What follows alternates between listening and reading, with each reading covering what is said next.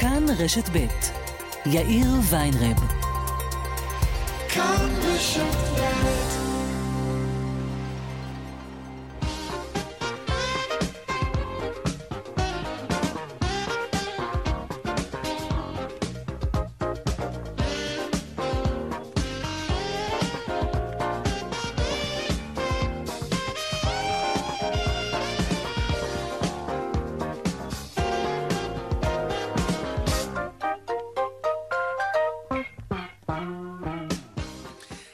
ארבע ועוד שש דקות, כמעט שש דקות, כאן צבע הכסף ברשת ב', יום שני, שלום רב לכם, העורך רונן פולק, בהפקה אורנה ברוכמן, טכנן השידור יוסי תנורי, הדועל שלנו כסף, כרוכית, כאן.org.il. אני יאיר ויינרב, מעכשיו עד חמש אנחנו מיד מתחילים.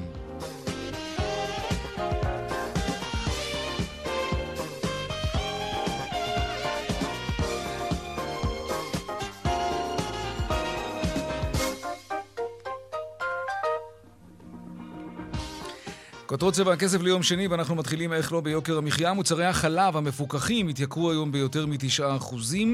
יתרת ההתייקרות שתוכננה תתפרס על פני שלוש שנים. יושב ראש ועדת הכלכלה של הכנסת דוד ביטן אמר היום לנציגי האוצר בוועדה כי מיתון ההתייקרות לא מספיק. אפשר היה להתאמץ יותר.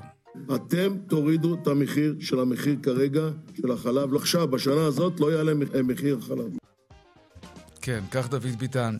ועוד מהשפעות יוקר המחיה, משרד הכלכלה בצעד יוצא דופן, אולי גם שנוי במחלוקת, שוקל להכניס את המשקאות הקלים של חברת קוקה קולה תחת פיקוח מחירים, כמו חלב, כן.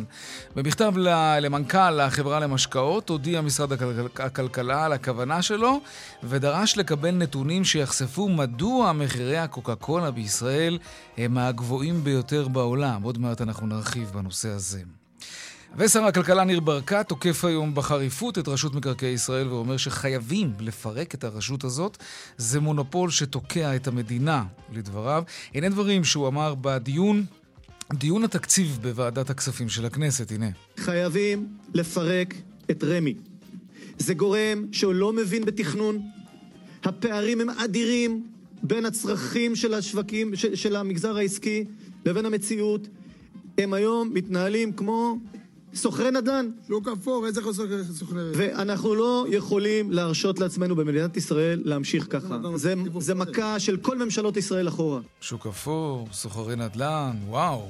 טוב. העניין הבא שלנו, האם משבר הדרכונים לקראת פתרון? שר הפנים הודיע שמאמצע החודש ולמשך חודש ימים ייפתחו ארבע לשכות גדולות בארץ להנפקת דרכונים בלי תור בין השעות שבע וחצי בבוקר לעשר בלילה. שלום שרון עידן כתבנו. שרון? כן, שלום יאיר. בעצם היום כן. מודיעים ברשות האוכלוסין וההגירה, ומודיע גם שר אה, הפנים, משה ארבל, שלמעשה החל מ-14 בחודש, כלומר ממש בעוד שבועיים, יפעלו ארבע הלשכות הגדולות ביותר אה, של רשות האוכלוסין וההגירה, כלומר תל אביב, חיפה, ירושלים ובאר שבע, למשך חודש לפחות, ייתכן שגם יותר, בעצם רק לטובת הנפקת דרכונים, זה יקרה מהשעה שבע וחצי בבוקר ועד עשר בלילה, ניתן יהיה להישאר אפילו עד 11 בלילה בפנים, בתוך הלשכה אה, עצמה, הכל כמובן כדי... לשחרר את אותו פקק אימתני של אנשים שמנסים בסך הכל להנפיק דרכון, כן, לצאת מהארץ, לצאת כן. לפעמים לדברים שהם הכרחיים או לנופש, לא משנה. אה, במקביל לכך, גם המכונות האוטומטיות אמורות להיכנס לתוקף עבודה כבר בחודש וחצי, חודשיים הקרובים. אה, התחילו פיילוט כבר בצפון, וכמו שזה נראה עכשיו, שני המקומות העיקריים שבהם הם יפעלו זה באר שבע ותל אביב, גם בערך בעוד כחודש וחצי, אבל אין ספק בשורה משמעותית. ניתן יהיה להגיע ללשכות הגדולות ללא צורך בקביעת תור. האם זה כן. ישחרר את הפקק הגדול? נראה על זה נצטרך להמתין. שרון עידן, תודה רבה. ועוד בשורה, בוטלה השביתה שתוכננה מחר בתיכונים. כן. שלום איתי שיקמן, כתבנו לענייני חינוך. כן, שלום יאיר. שוב התערבות של בית הדין הארצי לעבודה, שוב צו מניעה שהוא אה, מוציא לארגון המורים, השלישי תוך שבוע, והשני שבו הוא אומר אמ, אין שביתה, אנחנו עוצרים את השביתה. והסיבה היא שהפעם רן ארז כביכול נתן מספיק זמן מראש, הודיע מיום ראשון ליום שלישי שהוא הולך לשבות, אבל בית הדין אומר, לא מיצית את ההליך משא ומתן שאנחנו שלחנו אותך אליו, את הנושא שנמצא, שאתה נמצא בו בשיח עם משרד האוצר דרך המגשר בזרוע העבודה. מחר יתקיים דיון נרחב בסוגיה הזו בפני בית הדין, ואז הוא יראה האם הוא יאשר לארגון המורים להרחיב את העיצומים. איתי שיגמן, תודה רבה. ועוד בצבע הכסף, אה, בשעה זו נפתח כנס הקיץ של הכנסת, מיד אנחנו נהיה שם במליאה. ועוד בהמשך האזהרה החריגה של רשות החדשנות, היא מביעה חשש להתפצלות של שוק ההייטק הישראלי מהשוק הגלובלי ומירידה של ממש במספר ובהיקף של ההשקעות בישראל. נדבר כאן עם יושב ראש רשות החדשנות. בהמשך נשוחח כאן גם עם גיל שווייד, מנכ"ל ומייסד צ'ק פוינט, ענקית אבטחת המידע על הרווחים של החברה, על סייבר וגם על שתיקתו הרועמת, צריך להגיד, עד כה בנושא הרפורמה המשפטית. ועוד בהמשך, כמובן, כרגיל, כמדי יום הדיווח בשוקי הכספים לקראת סוף השעה. אלה הכותרות כאן צבע הכסף. אנחנו מיד ממשיכים.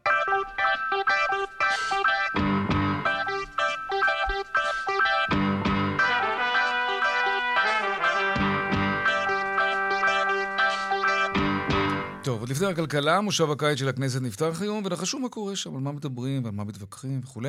ולפני זמן קצר גם נפתחה ישיבת המליאה המיוחדת עם אורח מאוד מיוחד, זאב קם, כתבנו בכנסת, שלום. שלום יאיר, אחר הצהריים טובים. ספר לנו מה קורה. Uh, כן, האמת היא שכמו שאמרת, התחילה לישיבת מליאה uh, מיוחדת לכבוד אותו אורח מיוחד, שזה יושב ראש בית הנבחרים האמריקני קווין מקארתי, למעשה ראשון הנואמים.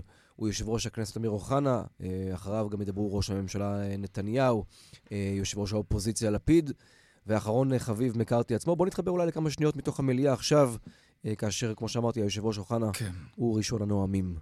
לכנסת, אדוני היושב ראש, מהווה את נקודת הפתיחה לשלל אירועים שנקיים בכל הרמות בין בתי המחוקקים שלנו. בראש ובראשונה נשקיע יותר בקידום השיח בין החברים בקונגרס ובכנסת נמשיך כן, ללמוד... כן, נגיד שאת דבריו אה, מייחד אה, אוחנה אה, כמובן למסר שהוא קורא לו מסר משותף בין ישראל הברית לגבי איראן, כשאנחנו אומרים לעולם לא עוד, אנחנו מתכוונים לעולם לא עוד. וצריך להגיד, מי שככה נוכח, יותר נכון, נפקד באופן נוכח מאוד, אלו הרשימות הערביות. אני לא רואה פה נציג אחד משתי המפלגות הערביות, לא חד"ש-תע"ל ולא רע"מ, באופן די מסורתי מחרימים אה, אה, מעמדים אה, מהסוג הזה.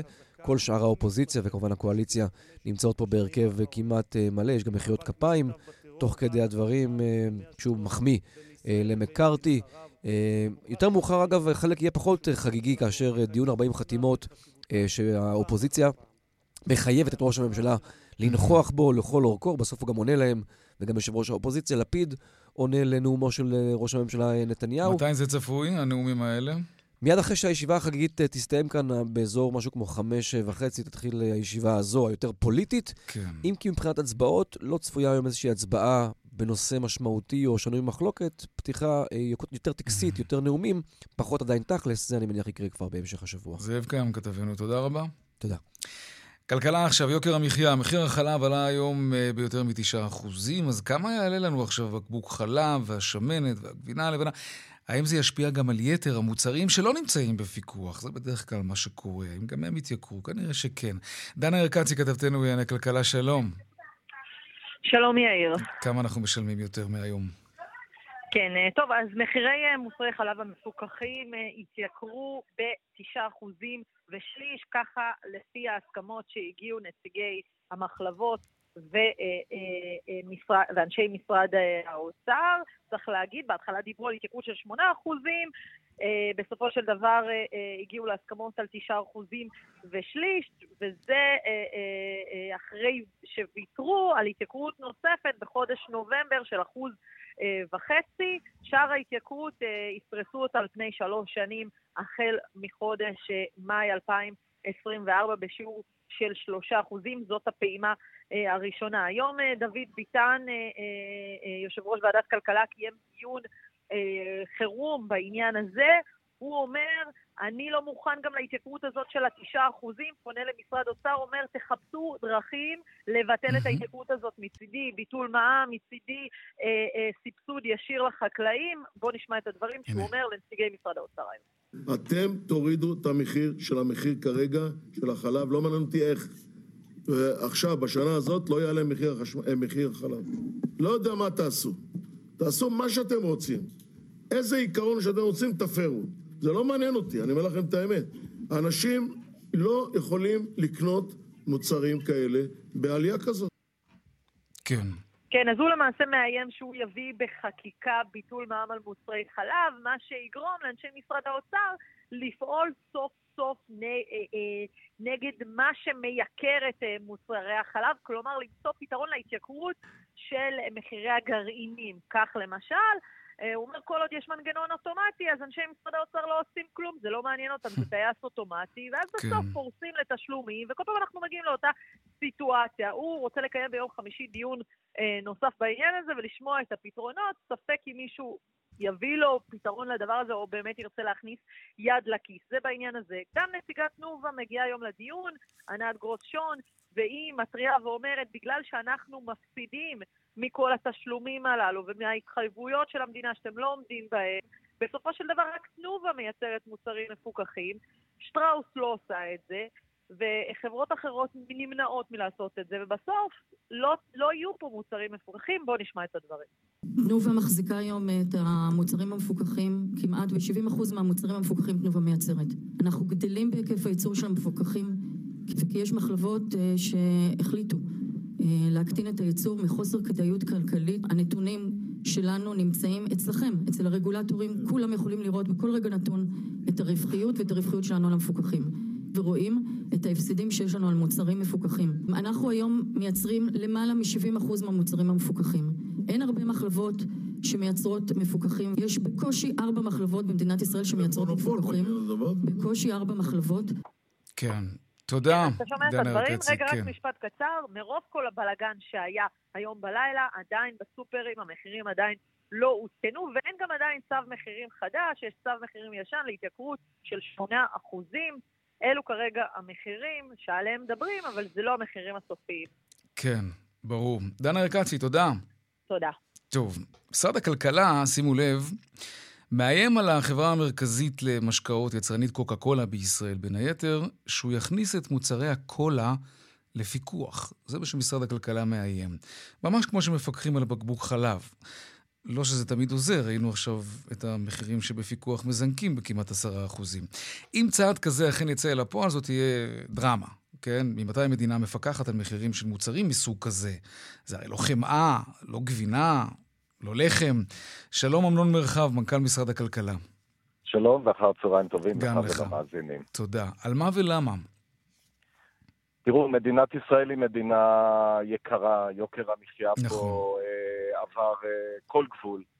אה, ויש אה, כמה מונופולים שכנראה תופסים טרמפ על האירוע ומעלים מחירים, ואחת כזאת זו החברה המרכזית למשקאות, קוקה קולה, שהודיעה לאחרונה על העלאת המחירים שלה.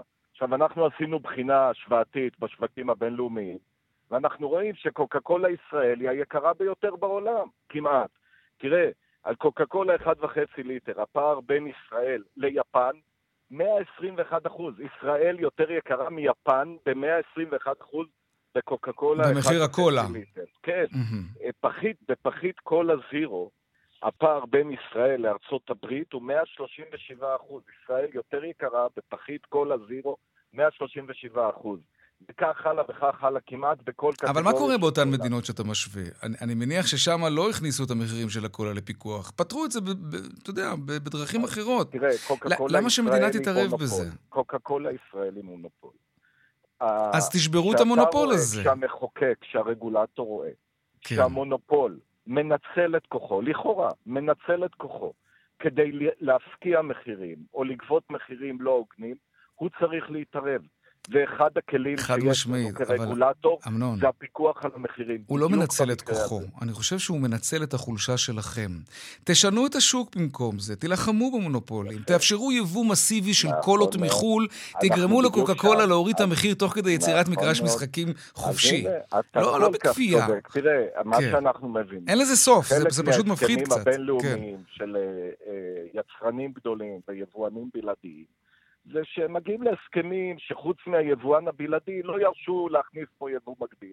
ואנחנו במשרד הכלכלה גם פועלים כדי לסכל את האירועים האלה. יש לנו שני דברים כרגע על הפרק. אחד, רשות התחרות פרסמה ממש לפני ימים אחרונים. גילוי דעת שאומר שאם יצרן, נניח קוקה קולה העולמית או כל חברה אחרת, אוסרת על הפצה או יבוא מקביל לישראל שלא באמצעות יבואן או יצרן בלעדי פה בארץ, זאת תהיה, זה יהיה הסדר כובל לפי דיני התחרות. ו- זו עבירה פלילית שהעונש בצידה הוא עד חמש שנות מאסר. רגע, זהו, קנס כספי. אני חייב שתסביר לי משהו. כן. השבוע, נדמה לי ש- שלשום, לפני, בתחילת השבוע, הבן שלי, מיכאל ואני נכנסנו לסופרמרקט וראינו פחיות קולה מהסוג שאנחנו אוהבים, לא נכנס כאן לסוג החברה, כן? או המותג עצמו. ראינו פחיות בשני שקלים לפחית. שני שקלים לפחית. קולה שמייצרים אותה בגיאורגיה. בואנה, אם יהיה יותר קל לייבא את המשקאות האלה, ואני לא מאמין ש- שקוקה קולה אסרה עליהם, כאילו, זאת אומרת, זה הגיע איכשהו, ואני מניח בדרך חוקית. אז תראה... אתם אה, צריכים לגרום יש- לקוקה יש קולה הישראלית יש להזיע ולהוריד מחירים. אינדיקציות- כן. יש לנו אינדיקציות, לא רק על קוקה קולה, על עוד כמה וכמה יצרנים בינלאומיים שעושים מה שנקרא בעגה המקצועית גיאו-בלוק. כלומר, אומרים אה, למפיצים שלהם בעולם, אתם לא תפיצו למדינת ישראל, אלא רק דרך המפיץ הראשי או הבלעדי במדינה. דבר שמאפשר להם להעלות מחירים כאן בארץ, והופך אותנו לכלכלת אי, שהכניסה פנימה היא קשה מאוד. אז אנחנו עושים את מה שאמרתי לך, אה, גם אה, בגילוי דעת של רשות התחרות. יש אה, הצעת חוק שממתינה לקריאה שנייה ושלישית בכנסת, היא תעלה בימים הקרובים, שאומרת שאם יבואן רשמי מסכל יבוא מקביל, מסכל יבוא מקביל, הוא גם יהיה צפוי לקנס של עד 100 מיליון שקל אם הוא יס- יסכל יבוא מקביל, ואנחנו גם מרדדים כמעט לאפס את הרגולציה בכניסה לארץ של יבוא מקביל, כדי בדיוק לעשות את מה שגם אתה דיברת, לאפשר זרם שוטף גדול של מוצרים שייכנסו מהעולם לישראל ביבוא מקביל וביבוא אישי, ו, אה, ויביאו גם את הפתרון סוף סוף ליוקר המחיה כאן אה, במדינת ישראל. אתה מעריך שבסופו של האחרון- דבר... הצעד הכל- האחרון שאנחנו כן. שוקלים לעשות נגד אה, אה, החברה המרכזית, קוקה קולה, הוא באמת צעד דרמטי. אבל בשוק ריכוזי, בשוק שנשלט על ידי כמה וכמה מונופולים ושחקנים אה, חזקים, אנחנו לא נהסס להפעיל את כל הכלים שעומדים אה, בידינו, כדי אה, אה, להפסיק את החגיגה הזאת על חשבון הציבור. כולל להכניס לפיקוח. פחיות קולה, או בקבוקי ליטר כולל וחצי. לה- להשתמש בכלים של הפיקוח על המחירים יותר ויותר. אנחנו לא אוהבים את זה, אבל במצב חירום כזה של יוקר מחיה ושל עליית מחירים, אנחנו נעשה גם את הצעדים הללו. איזה וה- עוד מוצרים? על הכוונת שלכם. אנחנו עובדים עכשיו על המחקרים הכלכליים. תן, שלנו. תן עוד איזה מוצר שנמצא על לא, הכוונת. אני- לא אעשה... אני תגרום לא לעוד מישהו. להזיע קצת, מה יכול להיות? אולי הוא יוריד מחירים, יקדים תרופה למכה. תראה, אני רוצה רגע להגיד לך משהו. אנחנו רואים כבר בכניסה של רשתות זרות לישראל, להזכירך, קרפור תפתח פה... אנחנו אה, מחכים לזה, זה עוד לא 50 קורה גם. ועוד כמה. אנחנו כבר רואים, כבר רואים, נו. את השחקנים הגדולים מתחילים אה, לנוע לכיוון לא הוזלות יודע, אתה מחירים. יודע, אני מסתובב בחוץ לארץ, אני רואה את המחירים של הדאודורנטים, של משחות השיניים. נכון, זה הזוי. זה הזוי, חצי אתה מחיר, לפעמים שליש. מחיר. נכון. תכוונו לשם, תכריזו נכון גם על מאוד, זה אז, אה, בפיקוח, נו, למה לא? אז זה בדיוק, זה, אז חד משמעית, אנחנו עושים בדיקה על כל אני צוחק, אני לא בעד להכניס ובכל לפיקוח. מקום, תראה, אז אני אמרתי גם, אנחנו לא אוהבים את הכלי הזה של הפיקוח ככלי ראשון במעלה, אבל בכל מקום שזה, כן. אה, אה, זה, אנחנו נראה שהמונופולים או הקונגלומרטים מנצלים את כוחם כדי להכניס יד לכיסים של הציבור, אנחנו נתערב גם בכלי הזה של הפיקוח על המחירים. וכאמור. אנחנו עושים עוד הרבה מאוד צעדים כדי להגביר פה את התחרות ו- ולשבור את הריכוזיות. הזה. זה הפתרון, זה, זה הפתרון לבעיה שלנו. אמנון מרחב, מנכ"ל משרד הכלכלה, תודה רבה לך. תודה. להתראות. שלום שאול אמסטרדמסקי. שלום יאיר. מה אתה אומר? אני אומר שכשהממשלה מציעה להטיל פיקוח מחירים על קוקה קולה, זה סימן שאו שאנחנו באמת עם הגב לקיר ונגמר הכל, או שמישהו יתחלק על השכל, אבל קשות. עד כדי תשמע, כך? האזנתי רוב קשב למנכ"ל משרד הכלכלה. כן. יש הרבה דברים שהוא אמר שאני מסכים. אכן, צריך לפעול נגד המונופולים הגדולים. אכן, במשרד הכלכלה ולא באופן אישי יש כל מיני כלים בתחום של יבוא מקביל וכולי, והם פועלים ואחלה. להטיל פיקוח מחירים על מוצר שעד לפני שנייה הממשלה הטילה עליו מס, משום נכון. שהוא מזיק לבריאות. נכון. תשמע, יותר הזיה מזה, אני לא יכול, אה, אולי זה צ'אט GPT כותב את זה, אני לא... עכשיו תקשיב, אין מישהו בקוקה קולה ישראל שחושב שאני בעדם. אני מתעב את החברה הזו. או-אה. אני חושב ש... ממש ככה. אני חושב שהיא מוכרת מוצר מזיק לציבור. זו דעתי. שיתבעו אותי את זה שאמרתי את זה.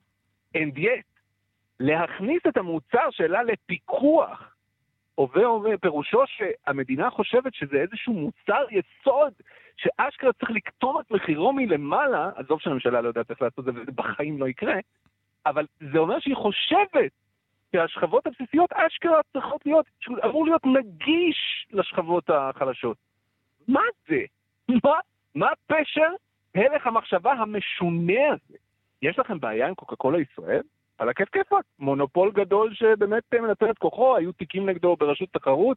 מיליון ואחת דברים שאפשר לעשות. תלבישו עליהם אה, פ- פקחים של רשות תחרות שכל היום יעקבו אחרי המפיצים שלהם. משטר אימה תעשו להם, אני לא יודע מה. אבל להכניס את זה לפיקוח מחירים? מה הדבר הבא העניין הוא שזה, שזה כדור? שלג בסופו. של דבר. זה יכול להגיע גם, זה, זה, די מפחיד ההתערבות הזאת של הממשלה בשוק הפרטי, וזה נכון שזה מונופול, וזה נכון שצריך באמת לנסות לצמצם את הכוח של הגוף הזה.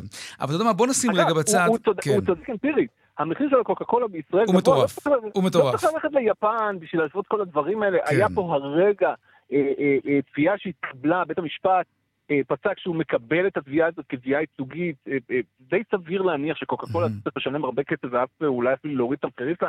כי בית המשפט חושב שיש כאן עילה של מחיר מופרז, לא צריך את משרד הכלכלה בשביל זה. אבל לבוא ולהגיד, זה, זה, לא, זה באמת, זה אז אין, אין לי אפילו אנלוגיה לאיזה... כן, התחלת להגיד משהו. כן, תגיד, אה, בוא נשים רגע בצד את העניין הבריאותי. כן.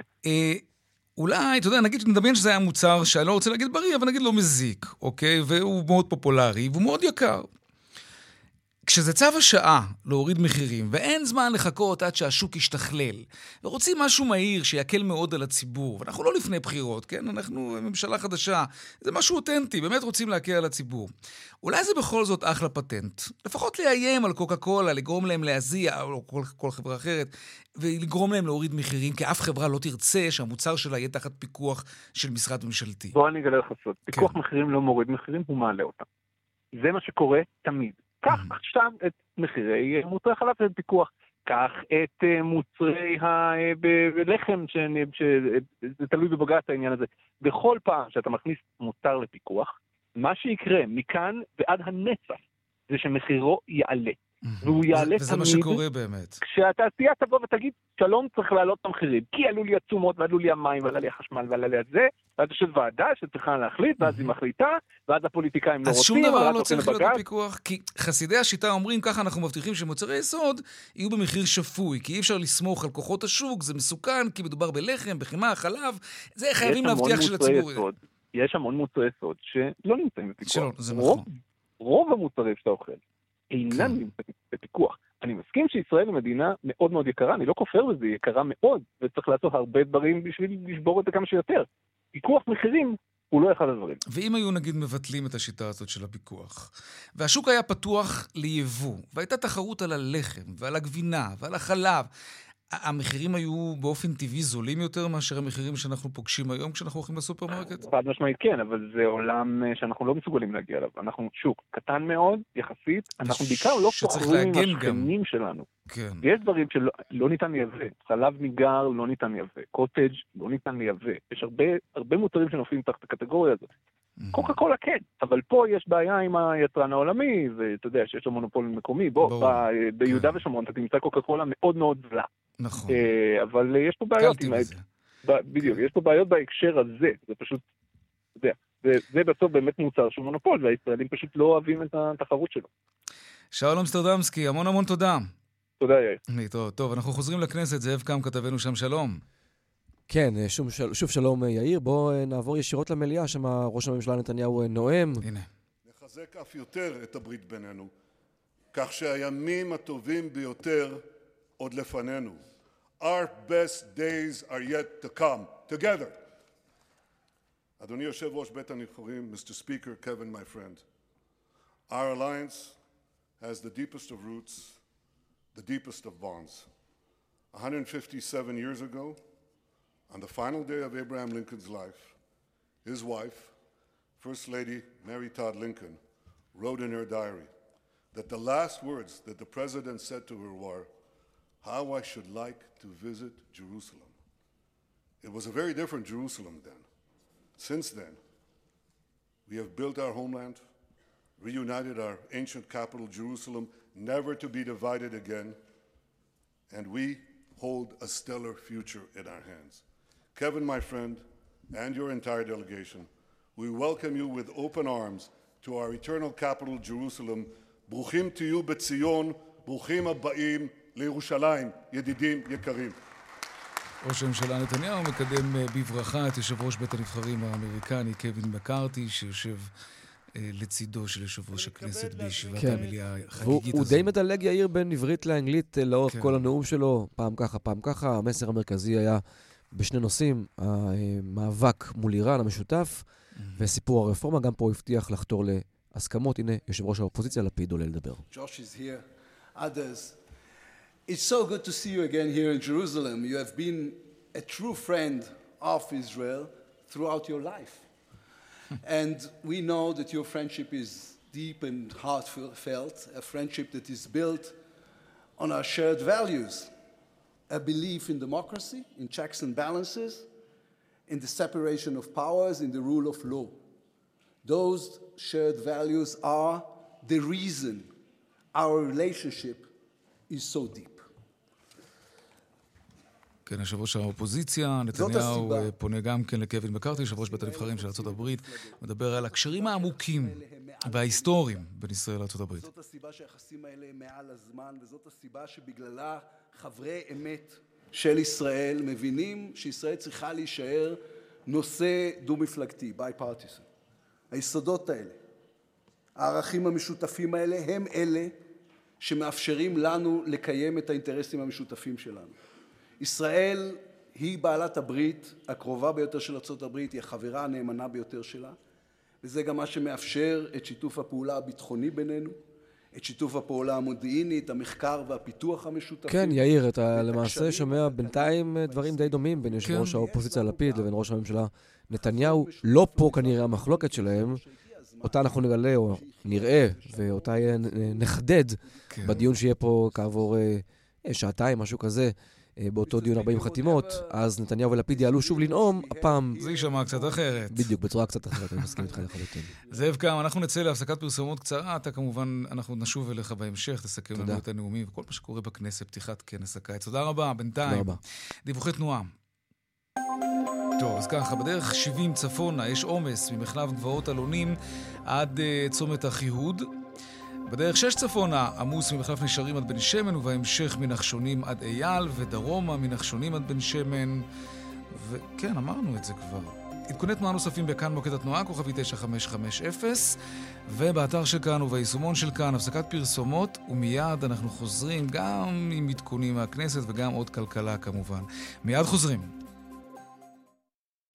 כאן צבע הכסף, 437 דקות. הייטק עכשיו, חברת צ'ק פוינט פרסמה היום את הדוחות שלה לרבע הראשון של השנה, 218 מיליון דולר רווח רבעוני, 566 מיליון דולר הכנסות. שלום גיל שויד, מייסד ומנכ"ל צ'ק פוינט. שלום, יום טוב. גם לך, אתה מרוצה מהתוצאות? התוצאות שלנו היו מאוד טובות, במיוחד אה, שאנחנו נמצאים היום בסביבה לא כל כך קלה מבחינה mm-hmm. כלכלית. Mm-hmm. כי האנליסטים באמת ציפו שההכנסות יהיו טיפה יותר גבוהות, נראה גם שיש פחות הזמנות עתידיות. זה בגלל המשבר שמתרגש על ההייטק בשנה האחרונה, או שזה קשור יותר למה שקורה כאן אצלנו בישראל על רקע הרפורמה המשפטית? למה אתה מייחס את זה? אני חושב שיש משבר אה, גלובלי, הוא לא, הוא של באמת ביקושים של ארגונים שפשוט מנסים היום לצמצם הוצאות או לדחות הוצאות.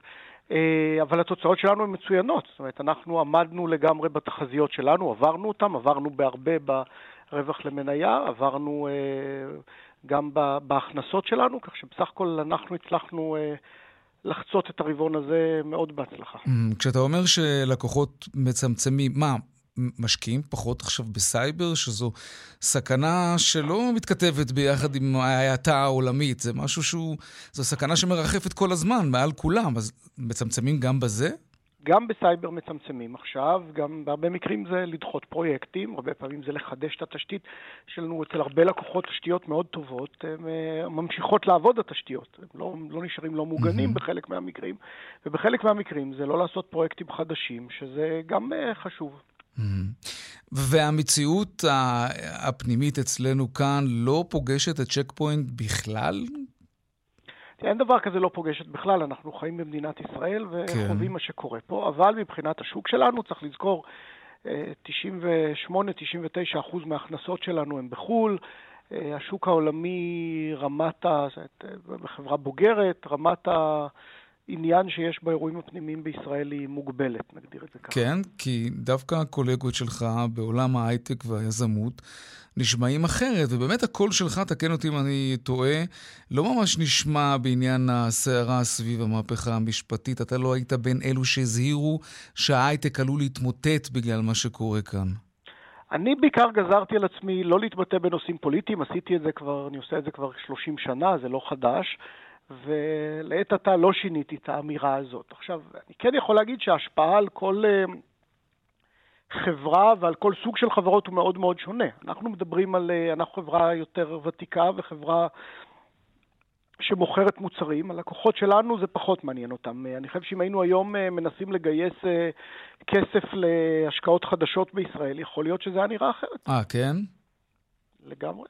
נקטתם אגב פעולות כדי להגן על הנכסים שלכם כאן? הוצאתם כסף מהארץ, כמו שעשו חברות אחרות? אנחנו לא שינינו את הצורה שאנחנו מנהלים את הכסף שלנו, אבל הכסף שלנו כבר מראש מפוזר בלא מעט מקומות בעולם. ואתם לא מרגישים כתף קרה מלקוחות בחו"ל, ממשקיעים, משותפים? אמ, משהו שהוא כן על רקע מה שקורה כאן בארץ. אני, אני, אני לוחץ לכיוון הזה כי אתה נשמע לגמרי שונה בנוף, לעומת מה ששמענו מהייטקיסטים בכירים אחרים בכלכלה הישראלית. מה, הם מבוהלים סתם? הם היסטריים שלא לצורך? פשוט מנסה להבין איפה אתם נמצאים בתוך התמונה הזאת. תראה, אני שומע הרבה דעות ומדבר עם הרבה קולגות, אני חושב שכל אחד רואה משהו אחר, וכל אחד רואה בהתאם למקום שהוא נמצא בו. אני לא חושב שהם רואים... השאלה אם הם לא רואים או שהם חוששים. אה, אני חושב שחלק רואים.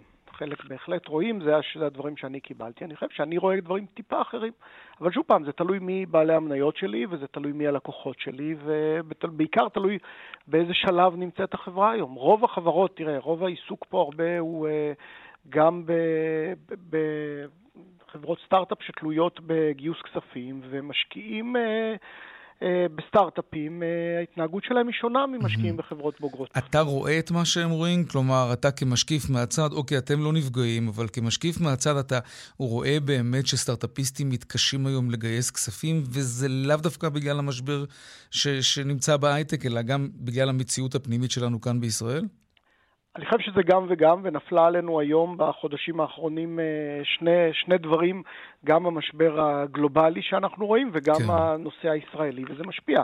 היום היה דוח של רשות החברות שדיבר על הדברים האלה, אז לפי מקריאתי את הדוח, כאמור, כן. אני לא זה, זה ברור שיש דברים שהם נובעים מהמציאות הגלובלית, אבל יש דברים שהם לגמרי נובעים מהמציאות הישראלית. מהמם. כן, עוד מעט אנחנו נרחיב בעניין הזה של הדוח, זה באמת הנושא הבא שלנו, אבל בינתיים, באמת, יש שם כמה נקודות מאוד מהותיות בדוח הזה. למשל, אה, רשות החדשנות מצביעה על זה שלחברות ישראליות יותר קשה לגייס כסף. הם אומרים את זה כעובדה, שכבר עכשיו יש עלייה משמעותית בחברות שמוקמות בחו"ל ולא בארץ. זה משהו שהיית מייחס אותו למה שקורה כאן, העניינים הפנימיים שלנו? אני חושב שאיפה שחברות נרשמות זה בפירוש דבר שנובע מנסיבות, שוב פעם, בתור משקיע אתה רוצה להיות בסביבה יציבה, בסביבה שאתה מכיר אותה, אה, והמשקיעים, רוב המשקיעים בהייטק הישראלי הם משקיעים זרים.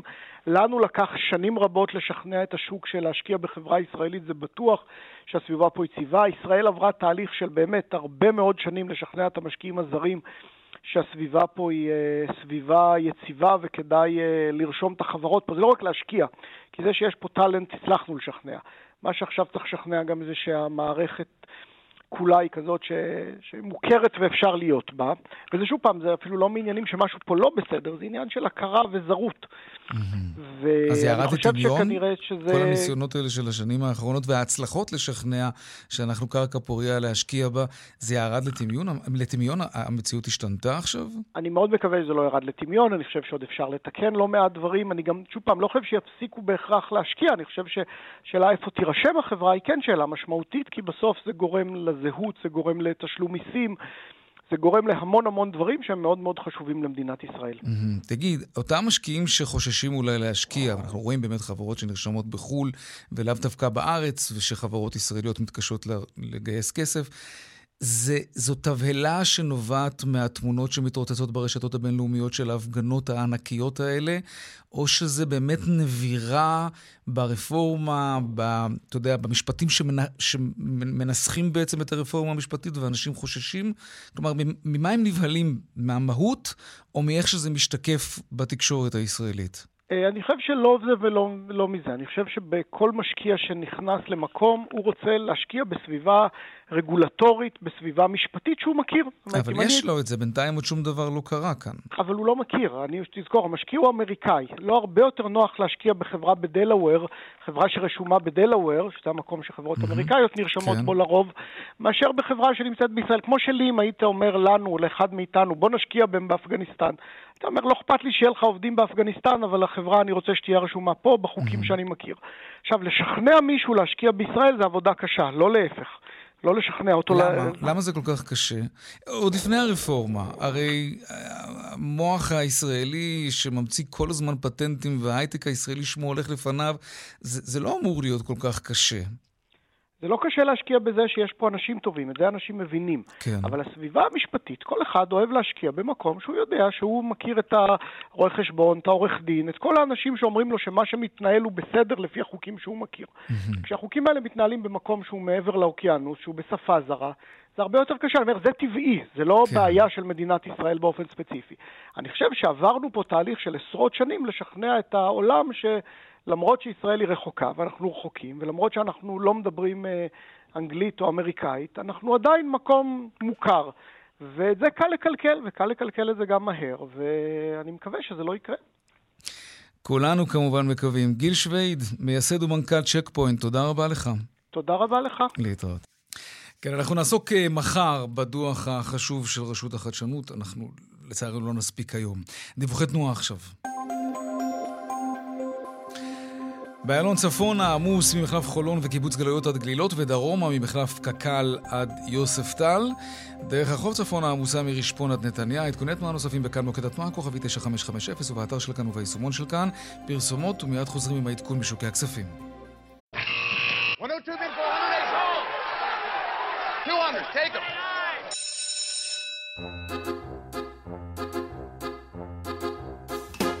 שלום רואה החשבון אמיר אייל, יושב ראש אינפיניטי, מה נשמע? שלום יאיר, אה, שלומנו ירוק לגמרי כמעט היום. יפה. ירוק יפה. זה עליות שערים. אתה יודע, חוץ ממדד הבנקים שיורד עשירית, אה, אחרי שהוא רץ ככה בימים האחרונים, למעשה כל המדדים אה, של המניות בבורסה בתל אביב בעליות שערים. מה פשר המצב אה, רוח? שמע, אה, יש איזושהי תחושה כל הנושא של עליות הריבית, זה, העסק הזה נמצא מאחורינו. ביום רביעי בנק אה, הפדרל ריזרב אמור אה, להכריז על הריבית. הערכות הן שאולי הוא יעלה ברבע אחוז, אבל בכל מקרה זה יהיה העלייה האחרונה. וזה מיד מאפשר חזרה להשקעות שמאוד סובלות מעליות ריבית. במיוחד סקטור הבנייה היום טס למעלה, חברות כמו אשטרום ושיכון ובינוי עולות מעל 3, 3.5, 4 אחוזים. כן. חברות הבנייה. הדולר יורד קצת, 3.62. ובאמת, כל, כל המדדים בתל אביב בעליות שערים. איזושהי תחושה שהפנימו את התחושות הפחות טובות, גם בגלל הקטע המשפטי והפוליטי וגם בגלל עליות הריבית. וברגע שהאיומים האלה כבר טמונים בתוך המחירים, יש מקום למשקיעים אה, לחפש את, ה, את הסיכויים מחדש, והנה, הם באים לשוק, גם אתמול, גם היום. אה, נראה איך ייפתח בארצות הברית, אז האווירה היא מאוד מאוד חיובית. טוב, רק שישאר ככה. אמיר אייל, יושב ראש אינפיניטי, תודה רבה. תודה, תודה לכם, וערב טוב. ערב טוב.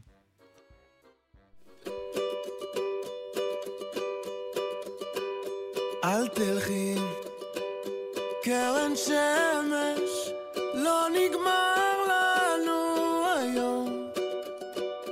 למה את מסתתרת? עננים בכל מקום. אל תבכי כמו הגשם, לא חבל על הדמעות. יד חמה מבקשת לחבק אותך שעות. אשים שירים שאת אוהבת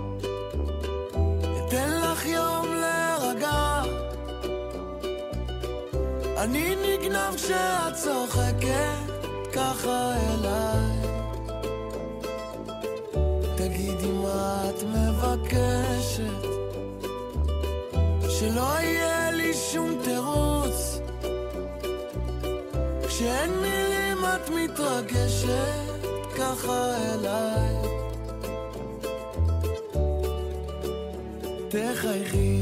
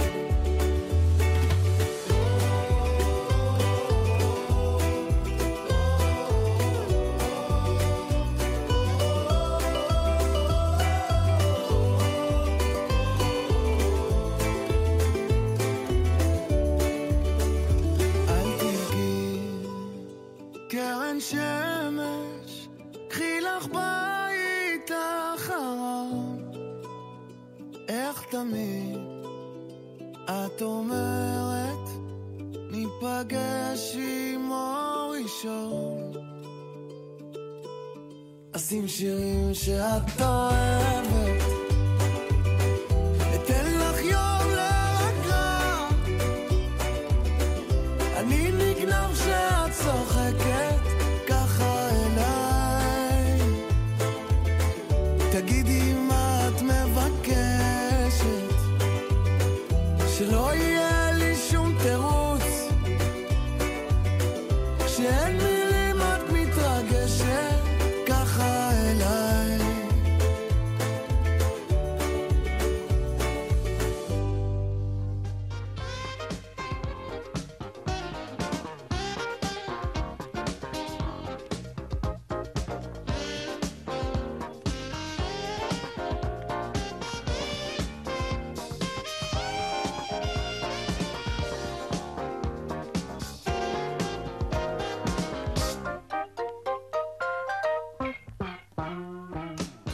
עד כאן צבע הכסף ליום שני, העורך רונן פולק בהפקה אורנה ברוכמן, טכנאי השידור שלנו היום היה יוסי תנורי, במוקד התנועה אהוד כהן בופון.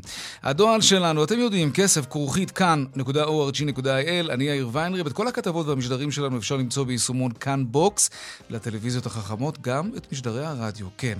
מיד אחרינו בנימיני וגואטה, נשתמע כאן שוב מחר בארבעה אחר הצהריים, ערב טוב ושקט שיהיה לנו. אחד במאי שמח, למי שחוגג את זה עדיין. שלום שלום.